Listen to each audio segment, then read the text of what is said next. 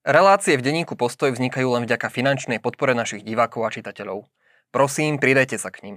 Dávate nám tak možnosť slobodne tvoriť. Už vopred vám srdečne ďakujeme.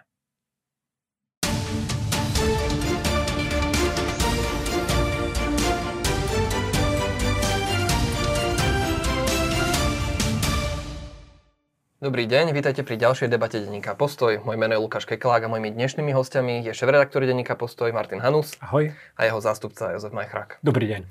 Páni, tento týždeň opäť viacero. Začneme ale teda prezidentskými kandidátmi, ktorých je napokon až 11. Poslanci bývalého Olano, dnes teda hnutia Slovensko spolu so Za ľudí a Kresťanskou úniou na poslednú chvíľu podpísali kandidatúru nielen Igorovi Matovičovi, ale aj historikovi Patrikovi Dubovskému. Um, obaja sa profilujú ako konzervatívni kandidáti. Jozef, ty si však napísal, že Matovičová kandidatúra pre konzervatívne prostredie nie je dobrou správou. Prečo si to myslíš? Tak ona podľa mňa nie je dobrou správou nie kvôli hodnotám, ktoré Igor Matovič zastával, lebo tam si myslím, že v tých viacerých týchto kultúrnych témach on je konzervatívec, ale problém je kvôli štýlu jeho politiky, lebo ja si myslím, že všetky tieto, ako keby aj tá diskusia na tieto témy a tieto samotné témy budú prekryté, uh, hrozí, že budú prekryté tým štýlom kampane Igora Matoviča, lebo že sa stratia v tom výrvare rôznych konfliktov, uh, výstrelkov Matovičových, pretože ten štýl jeho politiky je taký polarizujúco konfliktný. No. Rozumiem. Z tohto pohľadu to nie je pre konzervatívcov si myslím, že dobrá správa. Keď sa ešte budeme držať chvíľu toho konzervatívneho profilu, Martin, ty vnímaš Igora Matoviča ako konzervatívneho politika za celé to jeho pôsobenie, ktoré v politike pôsobí? Svetonázorovo je konzervatívec. To asi by bolo zbytočné popierať, ale ja si myslím, že tieto nálepky pri Igorovi Matovičovi, bez ohľadu na to, v akej fáze e, politickej sa nachádzal, či bol viac antikorupčný alebo viac konzervatívny, nie sú podstatné. On v prvom rade je antipolitik. E, to je vidieť na tých posledných 5 rokoch, keď naozaj dostal, mal jedinečnú šancu urobiť niečo e, s touto krajinou, politicky preformátovať tú scénu domácu stať sa nástupcom, stať sa nástupcom takej postficovskej politike. Mal na to úplne skvelé karty v tom roku 2020. On vlastne túto šancu úplne zahodil a situácia vyvrcholila do toho, že v opozícii je ignorovaný, vytesňovaný z dôvodov, ktoré sú pochopiteľné, pre ktoré to tí ostatní robia tí politickí hráči. To, že Igor Matovič hovorí, že sú proti nemu médiá oligarchov, médiá proruské médiá, progresívne a tak ďalej, to je len výhovorka. On sa do tejto situácie dostal sám práve preto, čo hovoril Jožo, svojím spôsobom e, robenia politiky, ktorý je nekompatibilný s normálnym vládnutím, nekompatibilný s normálnou opozičnou politikou, nekompatibilný s normálnou prezidentskou kampaňou, čo uvidíme v najbližších týždňoch. Ak môžem ešte jednu vetu by som k tomu doplnil, že prečo si myslím, že, že nie je dobrý kandidát pre toto prostredie. A ďalším tým dôvodom je, že on je veľmi nepopulárny politik. On proste rozpolarizoval tak, že má síce malý aktívny fanklub, ale veľká časť e, voličov s ním má problém. Čiže on nie je kandidát, ktorý by bol schopný ako keby že získať všetky tie e, konzervatívne hlasy, alebo aspoň tie prodemokratické konzervatívne hlasy. On bude problém aj pre voličov KDH. Proste aj z tohto dôvodu Igor Matovič nie je dobrý e, prezidentský kandidát pre toto prostredie, lebo nie je ho ani schopný ako keby že osia, obsiahnuť a osloviť. Uh-huh, rozumiem. Vďaka svojmu štýlu. Igor Matovič e, sa označil pri svojom predstavení ako prezidentského kandidáta za Bobkový list, ktorý teda okorení kampaň aj tým, že bude klásť nepríjemné otázky nielen Petrovi Pelegrinimu, ale aj Ivanovi Korčokovi. A v závere chce takto pomôcť práve Korčokovi poraziť Pelegriniho. Nebude to podľa vás vo výsledku trošku kontraproduktívne? No on tú kampaň okorení nepochybne, ale nie ako Bobkový list, ale skôr ako feferonka a to pre mnohých úplne nejedlá feferonka. Ja si v skutočnosti myslím, že aj to jeho ostrelovanie, alebo on je ostrostrelec tej politike, aj to jeho ostrelovanie Petra Pellegriniho, ktoré s tým príde, v tom bude zajedno aj s Andrejom Dankom. Však vidíme, že obaja s, s témou sexuálnej orientácie proti kandidáta veľmi aktívne narábajú a možno to ešte zosilnia. Ja si myslím, že to môže byť tiež v konečnom dôsledku kontraproduktívne, lebo keď je niekto takto ostrelovaný, kto na to nedáva dôvody, lebo však Peter Pellegrini v tejto otázke nie je ani aktivista, ani, ani s, tou témou, s tou témou nejako neobťažuje. Ak bude takýmto spôsobom ostrelovaný, napádaný, tak to skôr môže možno aj zvýšiť nejaký typ e, sympatie voči nemu. Takže ani, ani neviem povedať, či je to dobrá správa pre tých, ktorí si želajú porážku Petra Pellegriniho v druhom kole, naozaj ten efekt môže byť kontraproduktívny. Vráťme sa ešte k tej hre, ktorú zahrala aj Veronika Remišová pri teda, poskytnutí podpisov nielen Igorovi Matovičovi, ale teda aj historikovi Patrikovi Dubovskému. Na poslednú chvíľu teda presadila aj jeho kandidatúru, ktorému teda KDH napokon nedalo žiadne hlasy, alebo teda žiadne podpisy. Má podobná kandidatúra však zmysel podľa vás? Uh, myslíš Patrika Dubovského? Patrika Dubovského. Tak uh, ja si myslím, že že zmysel má uh, tá kandidatúra, aj keď je jasné, že Patrik Dubovský nevyhrá prezidentské voľby, dokonca sa ani nedostane do, uh, do druhého kola, ale zároveň je to človek so zaujímavým verejným príbehom. Uh, ja si myslím, že ten jeho verejný príbeh je istým spôsobom ešte silnejší, ako bol napríklad verejný príbeh Zuzany Čaputovej, ktorá mala, bola aktivistka a bojovala proti skládke. Patrik, uh, Patrik Dubovský podpísal protirežimovú petíciu za socializmus aktivizmu, angažoval sa v tajnej cirkvi, čo chcelo trošku viac odvahy ako len e, byť aktivistom proti, skl- e, proti skládke. Čiže ja si myslím, že to je zaujímavý, zaujímavý silný príbeh e, a má to význam aspoň, aspoň z, toho, z toho pohľadu, že tam bude človek s takýmto príbehom a že tam bude človek, ktorý bude možno poukazovať na témy, na ktoré by ani Ivan Korčok, ani Peter Pellegrini nekladol dôraz.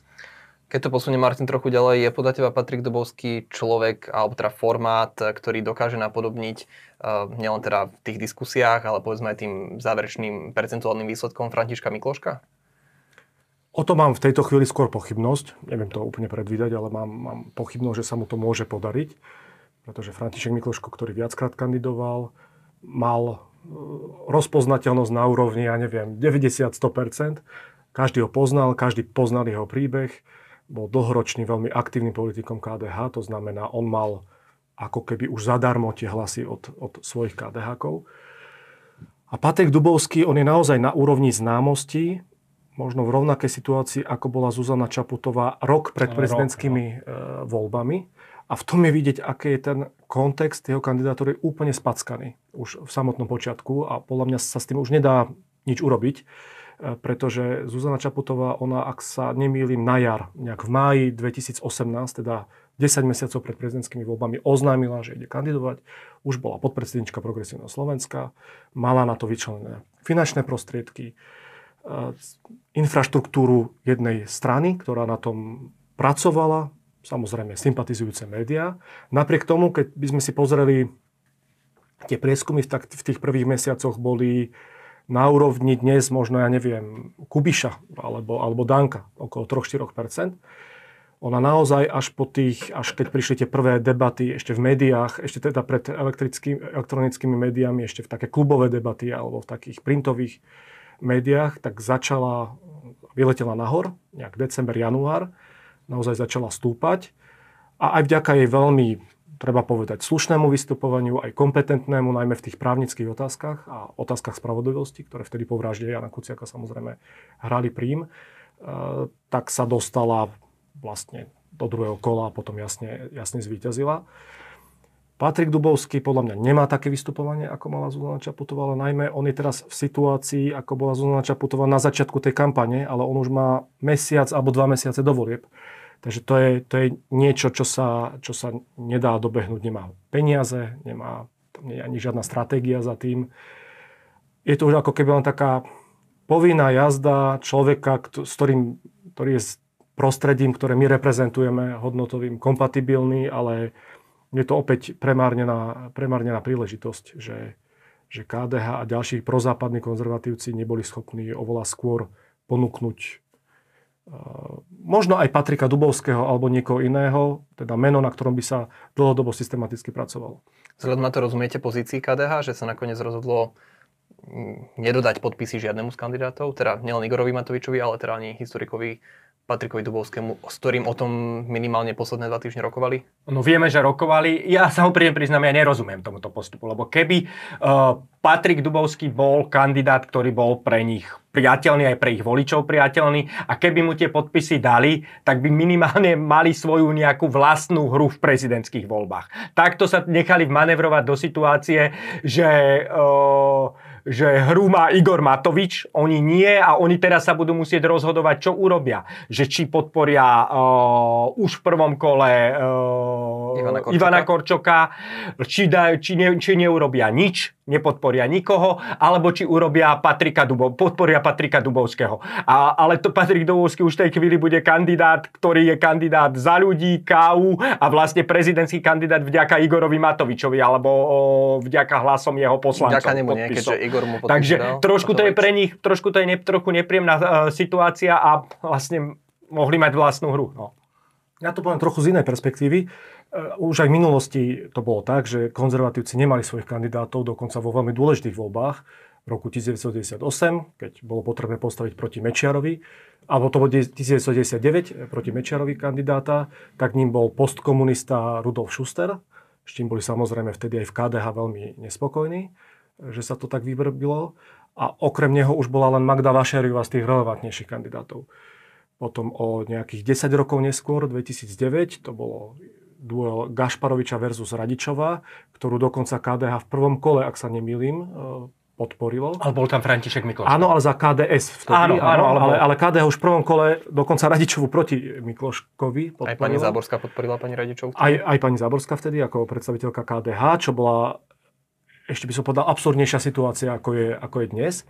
No len zmenilo sa to, že tie hodnotové otázky a identitárne otázky narástli veľmi na význame Plus pre KDH je ten politický kontext taký nepríjemný, že, že vtedy KDH dobre bojovalo proti Mečiarovi alebo Ficovi, Gašparovičovi spolu s takými síce liberálnejšími spojencami, ale a tie rozdiely ideologické vtedy nehrali, nemali takú váhu ako dnes.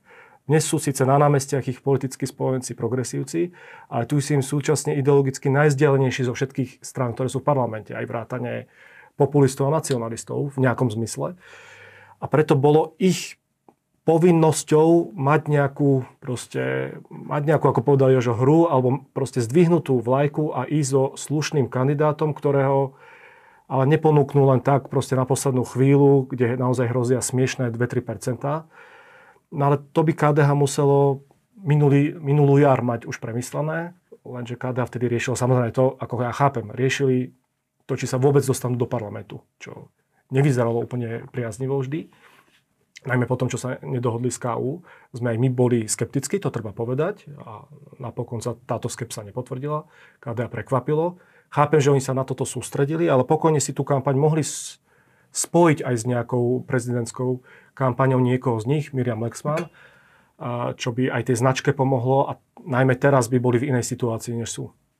Rozumiem. Um viete možno do budúcna povedať, že čo by mali konzervatívni politici robiť, aby teda ten liberálny tábor ich nevytláčal na vedľajšiu koľaj, prípadne aby nehasili situácii na poslednú chvíľu, ako to vidíme teraz? No je to v zásade to, čo hovorí ten Martin, že rozmýšľať o tom skôr a mať skôr toho kandidáta, lebo keď už ho má ten liberálny tábor silného kandidáta, tak už potom logicky, keď konzervatívci nemajú žiadneho, len hľadajú, už sa dostávajú, už sa dostávajú trošku do zlej pozície. Chýbajú konzervatívcom osobnosti momentálne? Prezidentského formátu? O Zuzane Čaputovej sme si pred rokom, rok pred jej kandidátom tiež nemysleli, že to je osobnosť prezidentského formátu. Pamätám si, že sme boli prekvapení, napriek tomu, že sme ju poznali, novinári ju poznali, mala určite zaujímavé pôsobenie, zaujímavú skúsenosť. A napokon na tom zapracovali tak, že počas tej prezidentskej kandidatúry už vyzerala ako potenciálna prezidentská osobnosť nejakým formátom. Takže podľa mňa tí ľudia sú, sú možno menej známi. Tých hotových osobností tu naozaj teraz nevieme veľmi veľa napočítať, ale, eh, ale keď si aj premietneme, kto všetko bol prezidentom po roku 1993, tak nepochybne sú v tom prostredí osobnosti, ktoré by sa im nielen vyrovnali, ale väčšinu z nich prečili. Rozumiem. A... Ináč k tým prezidentským voľbám ešte treba povedať, lebo ono tu často zaznievajú aj z toho liberálneho tábora také hlasy, že, že na čo zbytočne stavať veľa kandidátov, na čo to, lebo to len uberá, poškoduje to hlasy tomu kvázi demokratickému nášmu kandidátovi. A akože to je trochu akože trošku zlý pohľad na tie prezidentské voľby, lebo tak ako tie prezidentské voľby, tá priama voľba historicky e, prebiehala, tak je len málo pravdepodobné, že by nejaký kandidát e, v prvom kole získal e, väčšinu potrebnú na to, aby sa stal prezidentom. Čiže ako keby tie prv, to prvé kolo vždy by malo byť e, o nejakých ideách, o nejakých zápase myšlienok, ideí, hodnôt a v zásade by malo byť čo najpestrejšie. Ja to považujem za dobre, že čo, najpes, e, čo najpluralitnejšie a najpestrejšie a potom o tej taktike by malo byť to druhé kolo. Len tu už niektorí naozaj chcú mať proste, že taktiku a chcú brutálne taktizovať ešte pred prvým kolom volieb. Chápem. No, prezidentom chce byť stále Andrej Danko, ktorý teda v pondelok pri predstavovaní svojej kandidatúry znova nahnevane zautočil na svojho koaličného partnera Petra Pellegriniho. Šéf hlasu podľa neho nezvláda riadenie parlamentu, odmieta zmeniť rokovací poriadok, skrátiť tým v zásade aj obštrukciu, eh, parlament, eh, obštrukciu opozície v parlamente. Eh, Danko z tohto dôvodu minulý týždeň dokonca odišiel z koaličnej rady. Čo to znamená a čo sa momentálne deje v koalícii? No, ja som absurdnejšie ohlásenie kandidatúry ešte nevidel, ako keď som pozrel tú tlačovku. To, to ani najlepší slovenský stand-up komik by nevedel lepšie e, parodovať Andreja Danka, ako, ako sa nie že parodoval on sám, ale ako on vystupuje v posledných, v posledných týždňoch. E, ja mám pocit aj na základe nejakých zákulisných rozhovorov s ľuďmi z koalície, že, že dochádza k niečomu, ako je samodemontáž alebo seba deštrukcia Andreja Danka, aj vôbec jeho pozície v koalícii, že z toho, sú, z toho jeho vystupovania aj správania sú dosť znepokojení, aj zdesení v smere, aj, aj, aj v hlase. Čoraz aj viac ľudí na tej na, národnej kandidátke, ktorú dostal do parlamentu. A toto v podstate za tým už nie je žiadna stratégia, žiadna spoločná stratégia SNS, ako útočiť na Pelegriniho a získať za to obchodom nejaké pozície to je už nejaký naozaj egotrip Andreja Danka, ktorý je veľmi iracionálny, nesleduje politické ciele, ale proste to je emocionálna vec. On sám je už asi aj dosť izolovaný, eh, aj, aj, aj zrejme aj v SNS si začínajú uvedomovať, aký je, to, aký je to problém, hoci on tú stranu samozrejme vlastní a, a patrí mu. Ale ja naozaj očakávam, ešte nie teraz, ale po prezidentských voľbách, že aj medzi Andrejom Dankom a Tomášom Tarabom dôjde k nejakému už úplne otvorenému konfliktu. Respektíve, že Tomáš Taraba je teraz v pozícii takého číhajúceho prikrčeného tigra v kríku, v kríkoch, ktorý, ktorý potom vyskočí, aby ovládol toto prostredie, pretože to aj všetci v smere a hlase vidia, že ak chcú niečo dohodnúť a s niekým sa pragmaticky o niečom rozprávať, tak to je Tomáš Taraba, ktorého rešpektujú ako, ako politického partnera aj supera súčasne, na rozdiel od Andreja Danka, ktorý je naozaj už bokom tých vecí. Takže ono sa toto spustí niekedy po tých prezidentských voľbách a môže to ešte dosť zamiešať aj tou koaličnou, koaličnou stabilitou, lebo v tejto chvíli ešte nevieme povedať, že koľko ľudí pri tom Andrejo Dankovi bude, bude stáť v tej neskoršej fáze. Ale, ale to, že on už teraz smeruje do takej nejakej izolácie a už je zjavné, že sa v nej ocitá, tak to je, to je už, až by som povedal, že nezvratný proces. Ja som teraz čítal nejak zaujímavý text uh, ex-ministra kultúry Mareka Maďariča, ktorý bol vlastne v koalícii spoločne s Andreom Dankom a ktorý hovorí, že, že, že to nie je iracionálne zo strany, zo strany Andreja Danka, ale že je to vlastne opakovanie metódy, ktorá mu fungovala. On tam hovoril niekoľko príkladov vtedy, že sa choval takýmto spôsobom Andrej Danko pri nejakých veciach, ktoré boli pre neho dôležité a dokázal si to presadiť, pretože Robert Fico chcel mať v koalícii kľud a radšej mu ustúpil.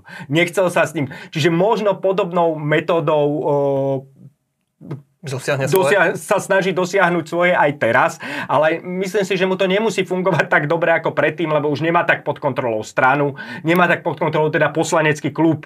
Uh, ono naozaj môže, môže dojsť trpezlivosť aj tým ľuďom v poslaneckom klube SNS a jedného dňa sa stane to, že proste Andrej Danko bude sám, koalícia príde o jedného poslanca, ale bude vedieť ďalej fungovať a vlastne všetci ostatní a všetci lídry budú mať od neho pokoj. No totiž to Andrej Danko povedal, e, že koalícia vládne slabo, pôsobí úplne komicky, dokonca prehlásil, že ak sa Pellegrini stane prezidentom do roka a do dňa bude Fico, teda Fico už nebude premiérom, e, to už neznie úplne ako um, ako, ako slabé vyjadrenia. Uh, tiež to teda vidíte tak ako Andrej Danko, že uh, skôr ako on sa ocitne v izolácii, sa môže teda rozpadnúť koalícia? Oh, ja neviem, či do roka a do dňa sa uh, uh, nebude, ale ja si proste nemyslím to, čo niektorí teraz hovoria, že Peter Pellegrini, keby sa stal uh, prezidentom, že bude podržtaškom Roberta Fica. Ja si myslím, že to tak nebude. Uh, to bude úplne iná hra, vznikne úplne iné mocenské centrum okolo neho na hrade. On už bude riešiť svoje ďalšie znovu zvolenie. Proste bude to úplne iná situácia a ja si myslím, že že skôr či neskôr on sa dostane do, konfl- e, do konfliktu s Robertom Ficom. Vidíš to rovnako, Martin? Ja s tým súhlasím. Myslím, že ten, kto bude mať najväčší záujem na stabilite, bude Robert Fico. Na udržanie samozrejme koalície, aj na svojej nejakej budúcej exit stratégii, pretože pre Roberta Fica, to sme už hovorili v nejakom dieli predtým, nie je inou a lepšou exit stratégiou, než sa raz dostať na ústavný súd. Vie, že prezidentom nebude.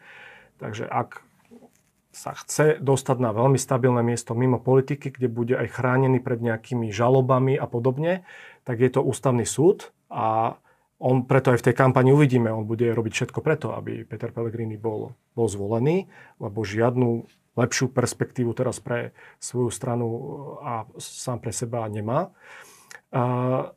Čo sa týka, čo sa týka Petra Pellegriniho, v ňom je, sú tiež nahromadené aj nejaké emócie, aj nejaká frustrácia, tak ako to vidíme u Andreja Danka voči Petrovi Pellegrinimu, tak u ňoho je to aj voči Robertovi Ficovi, lebo on sa naozaj vnímal ako líder novej generácie, ktorý nahradí Roberta Fica v tej postficovskej dobe, bude ďalším premiérom.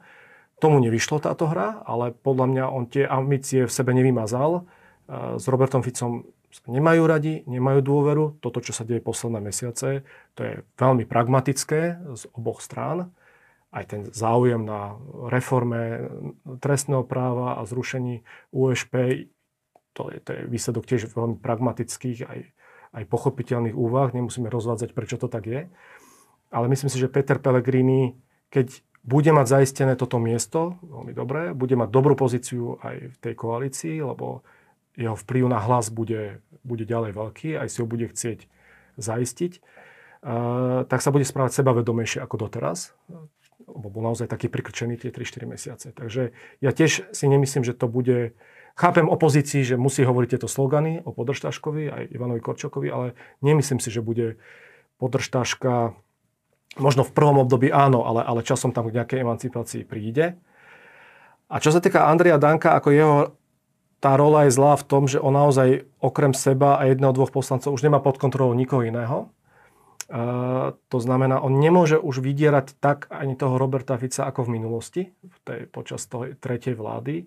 A hlavne medzi ním a hlasom sú už tie vzťahy úplne, že nechcem povedať, že proste v, to, v, tom, v, tom, v tom hlase sa oni s ním ani nechcú dohadovať. On chcel sa dohodnúť na nejakých výmenných obchodoch a tak ďalej. Snažil sa o to mesiace ale oni ani nepovažujú za potrebné sa s ním stretnúť. Takže preto si nemyslím, že Andrej Danko môže opakovať to svoje správanie z toho predchádzajúceho volebného obdobia. Keď sa dotkneme ešte vyjadrenia Andreja Danka, on teda pri tom svojom vystúpení pondelnejšom povedal, že sa mu nepáčia aj teda pozmenujúce návrhy eh, vládnej koalície k novele trestných kodexov. On dokonca v nich alebo hovorí o tom, že vidí náznaky amatérizmu za týmito návrhmi pozmenujúcimi. Eh, ako by ste teda vy zhodnotili ústupky vládnej koalície vo vzťahu teda k trestným kodexom a teda k ich novelizácii? Ja poviem vám stručne. Eh, záujem Petra Pellegriniho bol, aby túto tému čo najviac niesol zo stola. Ono sa to nemôže úplne podariť, ale potrebuje to deeskalovať minimálne pred vlastným publikom, takže preto teraz hrajú tú hru, že, že my sme teda vypustili tie veci, ktoré boli kritizované, upravili sme tie výšky škôd a tak ďalej. Takže to bol záujem Petra Pellegriniho. Robert Fico tomuto záujmu veľmi dobre rozumel. Podľa informácií zo zákusia, ktoré mám, dohodli sa veľmi rýchlo, nebolo tam nejaké naťahovanie, dohodli sa naozaj veľmi rýchlo. No a Andrej Danko tým, že videl, že zase ho obišli a medzi sebou sa dohodli, no tak preto samozrejme aj odišiel z tej koaličnej rady, aj preto mu to celé vadilo, lebo vie, že je piaté koleso uvoza. Takže to je čisto, že veľmi pragmatická a kozmetická vec, ktorú potrebujú oni predať nie ani pred Európskou komisiou, ale pred, pred vlastným publikom, aby nebolo počas tých prezidentských volieb demobilizované, lebo to stále hrozí, že bude demobilizované. Ja si myslím, že tam eh, tie pozmeňovacie návrhy, až možno s výnimkou tých niekoľkých ktoré sa tý, zmien, ktoré sa týkajú vlastne tých skutkov proti e, záujmom Európskej únie a pod finančným záujmom Európskej únie sú, sú, sú malé, kozmetické a nejako neotupujú argumentáciu tých, ktorí túto novelu kritizujú. Proste naozaj sú to, sú to malé zmeny. Vzhľadom na to radikálne znižovanie uh, trestných sadzieb aj teraz skracovanie premočacích lehôd, možno teda stále hovoriť, že je to dobrá správa pre ľudí blízkych vládnej koalícii, teda táto novela, alebo teda prípadné prijatie tejto novely? No, pre niektorých určite áno, vieš, vieme, že, že pre niektorých to bude znamenať doslova amnestiu, že už nebudú môcť byť po uvedení do platnosti týchto zmien uh, trestne stíhaní, uh, či už pán Výboh alebo ďalší, takže nepochybne je to úplne existenciálny životný záujem tých kruhov, ktoré sú naviazané na smer a aj hlas. Takže toto určite platí. Určite platí to, že to je, ako sme to už v minulosti nazvali, že to je do veľkej miery dekriminalizácia. Dekriminalizácia proste istých skutkov, istých, istých kruhov. A je len naozaj, že úplný paradox, že, že národný a populistický front tu presadí takéto v mene humánnych argumentov humánnosti a humanizácie trestného práva takéto zmeny, ktoré v mnohých ohľadoch prečia eh, aj tie najliberálnejšie trestné zákony v Európe. Tam ešte možno sa hovorí, že nejak predloží KDH nejaké pozmeňovacie návrhy, nikdy som zachytil nejaké vyjadrenia z hlasu, že sú ochotní sa o tom baviť. Ale nemysl... Nemyslím si, možno niečo opäť také menšie, aby mohli tvrdiť, že však sme ustúpili aj opozícii a niečo sme prijali, možno nejakú maličkosť si predstaviť viem, ale niečo, čo by zásadne ako keby že menilo filozofiu tej zmeny, tak neviem si to predstaviť. Takže tam... skôr nejaká stratégia, ktorá by mohla obstať aj povedzme pri nejakom náleze na ústavný súd alebo teda podaní skôr niečo, čo by im mohlo umožňovať tvrdiť, veď sme niečo zohľadnili aj zo strany opozície. Ale nič zásadné sa podľa mňa nezmení. Zachytil som, že Peter Pellegrini na, uh, ohlásil takú ochotu rokovať s KDH, áno. len neviem si predstaviť, že Peter Pellegrini by sa utrhol a spolu s KDH opozíciou presadil niečo. To si neviem predstaviť. To Robert Fico má v tomto určite s ním aj jasne dohodnuté, podchytené. Peter Pellegrini pod, E, potrebuje aktívneho Roberta Fica vo svojej kampani, takže určite nebude chcieť teraz ani do seba menšieho konfliktu. Takže si myslím, že ak sa aj Fico a Pellegrini dohodnú na niečom, že dobre, v tomto ustúpime KDH alebo niečo príjmeme, tak to bude, ako povedal Jožo, len nejaká naozaj ako Peter Pellegrini, vec. Peter Pellegrini nemôže teraz podraziť Roberta Fica v tej pre neho tak dôležitej veci, pre Fica dôležitej veci, lebo proste on je odkazaný na to, aby Smer a Fico mobilizovali tých radikálnejších voličov z tohto vládneho tábora, ktoré, ktoré, ktorých on nebude dokázať mobilizovať. Proste musí, musí, musí mu ich zmobilizovať Fico a Smer. Rozumiem, my tento podcast nahrávame vo štvrtok popoludní, teda ešte pred konaním opozičných protestov proti teda rušeniu úradu špeciálnej prokuratúry aj teda novole trestných kodexov. Dá sa už teraz možno povedať, že napriek tomu, koľko ľudí príde, možno tento štvrtok, možno ten ďalší na protesty, že v zásade tieto protesty nič nezmôžu vo výsledku, že teda budú vlastne prevalcovaní? Oni ani nemali, tam ani nemohlo byť očakávanie, že protesty niečo zmôžu. To by muselo byť 5-násobne viac ľudí a museli by mať hlavne e, protagonisti z hlasu a smeru e, vidieť v prieskumoch, že, že veľká časť ich voličov je nie, že pasívne proti tomu, že sa im niečo nepáči, ale že aktívne proti tomu. To by musel byť odpor zo strany vlastných voličov, ale keď vidíme prieskumy, smer rastie hlas sa udržuje. Oni vôbec nemajú dôvod byť e, z tohto dôvodu znepokojení. Áno, Peter Pellegrini má dôvod byť znepokojený, lebo tieto, tieto veci mobilizujú opozíciu a môžu spôsobiť, že voliči republiky alebo SNS neprídu v druhom kole voliť, lebo on potrebuje ich. Takže Peter Pellegrini má dôvod na znepokojenie, ale Robert Fico vôbec nemá dôvod meniť stratégiu toho, ako chce presadiť. Ja keby som bol Robert Fico na jeho mieste, tak keď sa na to pozriem, tak vidím, jasne vidím, že, že tu nevzniká nejaká emócia, ktorá sa prudko šíri do spoločnosti, uh, ako to povedzme bolo v tom roku 2018. Že toto, tie, toto sa jedná vlastne o mobilizáciu tvrdého jadra voličov opozície. Tá sa, tá sa deje, môže byť nepríjemná pre Petra Pellegriniho, lebo môže mať nejaký vplyv na prezidentské voľby, ale v zásade to není nič, čoho by Robert Fico mal mať veľké obavy. Zatiaľ, čo na Slovensku riešime novelu trestných kodexov, eh, z Bruselu vo štvrtok prišla správa, že lídry Európskej únie sa dohodli na 50 miliardovej eh, finančnej pomoci Ukrajine, eh, ktorú doteraz blokoval Viktor Orbán. Čím si podľa vás získala únia maďarského premiéra?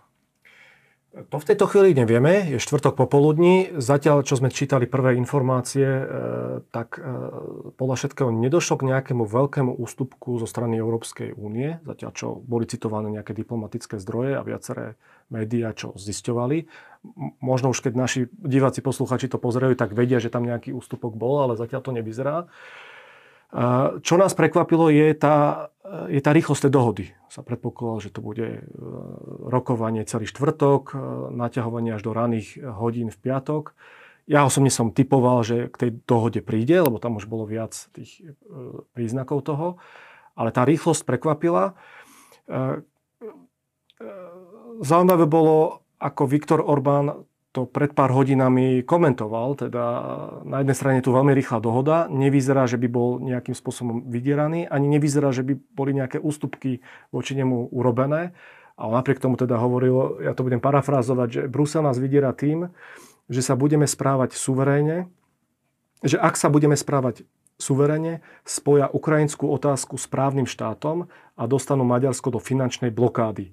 To by bol Armagedon, ktorý my nedopustíme. Moja v tejto chvíli hypotéza je, že to je len hra pre maďarské publikum, pretože on sa tak ako vždy doteraz, hoci niečo blokoval, povedzme týždne, snažil sa niečo dosiahnuť, tak sa ten svoj výsledok, ktorý z hľadiska jeho dlhodobej retoriky nie je priaznivý, tak sa to snaží týmito dramatickými slovami predať pred svojim publikum publikom, rovnako ako Robert Fico minulý týždeň, keď sa stretol s ukrajinským premiérom v Užhorode, v podstate všetko dohodol tak, ako to Ukrajinci potrebovali, že komerčné dodávky zbraní budú ďalej e, prebiehať, že Slovensko bude ďalej podporovať tzv. mierový nástroj na úrovni Európskej únie, ktorým sa tiež, vďaka ktorému sa tiež financujú e, zbranie na Ukrajinu. Ale súčasne hovoril o tom, že v Kieve nie je vojna a tak ďalej, aby tú svoju dohodu predkryl pred vlastnými voličmi a tí mali pocit, že ako sa on za, za nás alebo za naše očakávania bije v Bruseli aj v Užhorode, tak myslím si, že Fico a Orbán ako ovládajú túto mediálnu politiku dokonale aj vtedy, keď robia veľmi pragmatické ústupky, ktoré my osobne vítame, lebo sa teda netajíme tým, čo... No je to trochu tak, ako hovorí tá estonská premiérka, že, že nie je dôležité, že hovoria nesprávne vety, ale dôležité je, že, hovorí, že robia správne veci. Aj keď, uh, ako myslím si, že dovnútra krajiny tá rétorika Ficova má istý toxický moment, ale však to už je... Uh, iné som chcel ešte k tomu dodať, že tam bol ešte, ešte jedna zaujímavá vec, jeden zaujímavý moment, že Viktorovi Orbánovi sa ale predsa len voči tomu, ako keby tomu blokovaniu tejto pomoci niečo mohlo podariť e, dosiahnuť ani nie tak vo vzťahu k EÚ, lebo to ešte nevieme, mohlo sa aj k EÚ, to neviem, ale vo vzťahu k Ukrajine áno. Lebo už v decembri e, napríklad ukrajinský parlament e, zmenil, trošku zmiernil takú menšinovú legislatívu, ktorá bola problém pre Maďarsko kvôli maďarskej menšine na Zakarpatsku a takisto sa minulý týždeň e, uskutočnilo stretnutie maďarského a ukrajinského ministra zahraničných zahraničných vecí, kde sa, kde sa dohodli, že zriadili nejakú pracovnú komisiu, e, nejakú cestovnú mapu schválili, že, tam, že tá legislatíva sa ešte bude ako keby ďalej meniť v prospech ako keby toho maďarského, maďarského stanoviska. Jozef, na záver sa opýtam ešte teba. Ty si minulý týždeň spolu s našim kolegom Jurajom Brezaním išiel na Ukrajinu odviesť teda humanitárnu pomoc. Uh, odviezli ste spolu so Spišskou katolickou charitou sanitky uh, blízko Lvova. Um, dovezli ste to do oblasti, o ktorej teda Robert Fico hovorí ako o mieste, kde žiadna vojna nie je, uh, tak možno iba ako si mal tým impresiu z tohto um, z tejto humanitárnej pomoci? Tak to bola krátka cesta, kde sme niečo doviezli a vlastne sme sa tam dlho nezdržali, ale už len aj počas takej krátkej doby človek zistí maličkosti, že tam nie je všetko v poriadku. No, je tam zákaz vykázania, je tam zákaz predaja alkoholu do nejakého času, e, to, tie mesta vyzerajú prázdne večer, takže určite sa nedá povedať, že tam nie je vidno že, že je tam vojna. Samozrejme, že... A to je ešte, áno, to je ešte najbezpečnejšia zóna Ukrajiny. Ďakujem páni, že ste prišli opäť diskutovať eh, do nášho štúdia a verím, že sa uvidíme opäť v podobnej zostave na budúce a teda ďakujem aj vám, poslucháči a diváci, že ste ostali s nami. Vydržte aj na budúce. Ďakujeme. Ďakujeme, ďakujem. dovidenia.